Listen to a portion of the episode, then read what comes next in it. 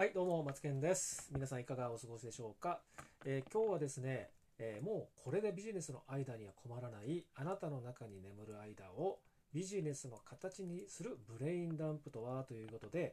ちょっと長めのタイトルであるんですけど、一生困らないビジネスモデルの作り方、ビジネスアイデアの作り方ということでね、このブレインダンプということをすることによるあなたの今後の将来で、過去に行ってきたビジネス、将来のビジネスにプラスになる、そういった情報になっていますのでね、ぜひ最後まで聞いていただけると少し1つでも2つでもヒントになるということになると思いますので、ぜひね最後まで聞いていただけると嬉しいかなと思っております。で、本題に入る前に、今月ね、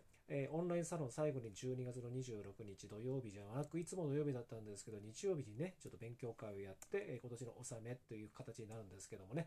ちょっとね特別にちょっといろんなお話をさせていただいて、コンサルとかもね、させていただこうかなと思っている計画を今練っている最中でございますので、ぜひねご興味ある方、この放送を聞いてオンラインサロンマツケンさんってやってるんだっていうことであればね、ちょっとプロフィールにリンク貼ってますので、ちょっとどんなものなのかっていうことを覗いていただくこともできますので、ぜひねお時間ご興味あれば覗いてみていただければと思っております。はい、それでは本題に入りますということで、ブレインダンプって皆さん、されると思うんですけど、ブレインダンプって1年間で何回やるかで、月に何回やるかで、いろいろあると思うんですけど、1年間で全く、何もやってないで急にブレインダンプしてもなかなかうまくいかないんですよ。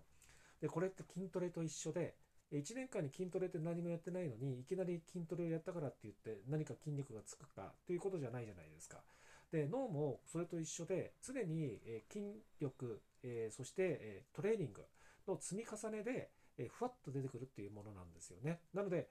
ブレインダンプ、ブレインストーミング、ブレストとかにもよく言われる中でね、急にやったからといって何かが出てくるっていうわけじゃないので、コツコツコツコツ年間で、また月間でということで、年間12回、月に1回はブレインダンプする。で月に1週に1回、月4回するとかっていうね、そういったトレーニングをする日にち、トレーニングをする回数っていうのを比較的自分の中で取り決めておくっていうことが、まずは第一歩です。急にやったからって言って出るもんじゃないですよ。でそこは履き違える方がいらっしゃるので、ちょっとなんだそんなんじゃったブレインダンプやったってしょうがないかなっていう方の考え方もいると思いますし、だったらやろうかなと思うような方の思い方も違うと思うので、後者はね成功するパターンの方なんだと思いますね。そんな時間かかるんだったら、そんな1回やったぐらいじゃ出ないんだったらやったってしょうがないじゃんっていうと、これはもうあくまでもこれは確率論というかね、そういう方はなかなか他のことをやってもちょっとなかなかうまくいかずに、ノウハウコレクターでいろんなものに手を出して終了みたいな、そんな感じになってしまいますので、これはね筋トレと一緒だっていう、こういった思いでね考えていただけると思います。じゃあそしたら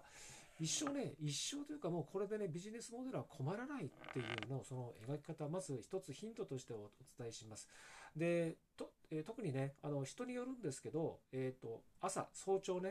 早朝起きた時にまだ脳がね活性がしてない時にもやもやっとしてる時って、脳がまた新鮮な、状態の時って結構アイデアがね出やすいですよね。で、ジェフ・ベゾスね、アマゾンの創始者である方とか、アドビーの創始者である方とか、結構ね朝早い時間帯にビジネスアイデア、ビジネスモデルを作ったりとかするっていうことが、もう非常に有名なお話ですよね。で人によってはね夜中、早朝よりも夜中の方がいいしとかっていう方もいれば、夜の方がちょっとなかなか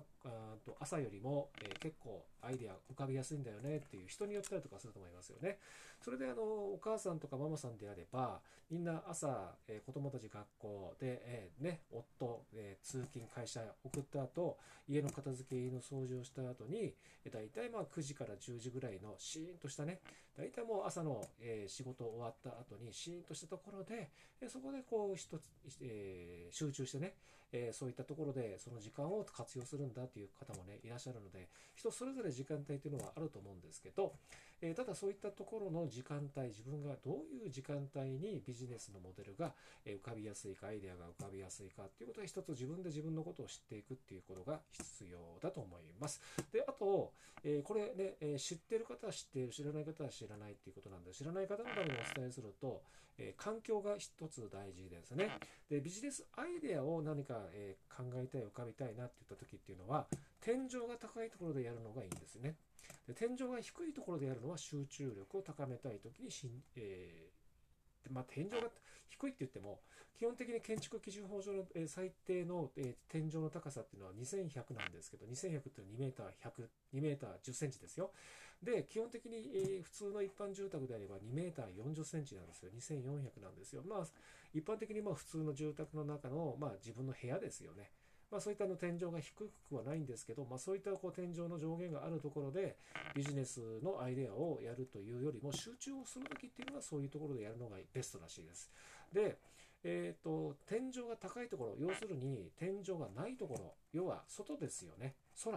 空の下でね、何か思い浮かべること、アイデアをこう出したいなとかね、いろいろこう、したいなっていう時っていうのは、部屋の中でよりも外、要は天井がないところでやる方がいいですよというふうな研究結果もあるみたいなんですよね。そんなようなこともね、含めて、で、いろんな自分のね、パターン、自分のルーティン、自分の得意な時間帯、環境で、そういったところのね、自分で自分のことを知るということも一つのビジネスアイデアを生み出す一つのコツなんだということもちゃんと思っていただくとですね、自分では自分のことを知らない、気づかない、自分の中に眠るアイデアっていうのがふわっと浮かんできますので、そういったところも一つ参考になれればなと思っておりますので、またね、こんな放送、こういう話私大好きなんでね、また次回もね、このような関連するお話とかね、今度はリサーチとかね、今度は失敗しないビジネス成功の確率を高める方法とかっていろいろね、タイトルはもう準備してありますので、ぜひ、またね、次回の放送でね、お会いしていただければなと思っておりますので、今回の放送は以上となります。それでは、さよなら。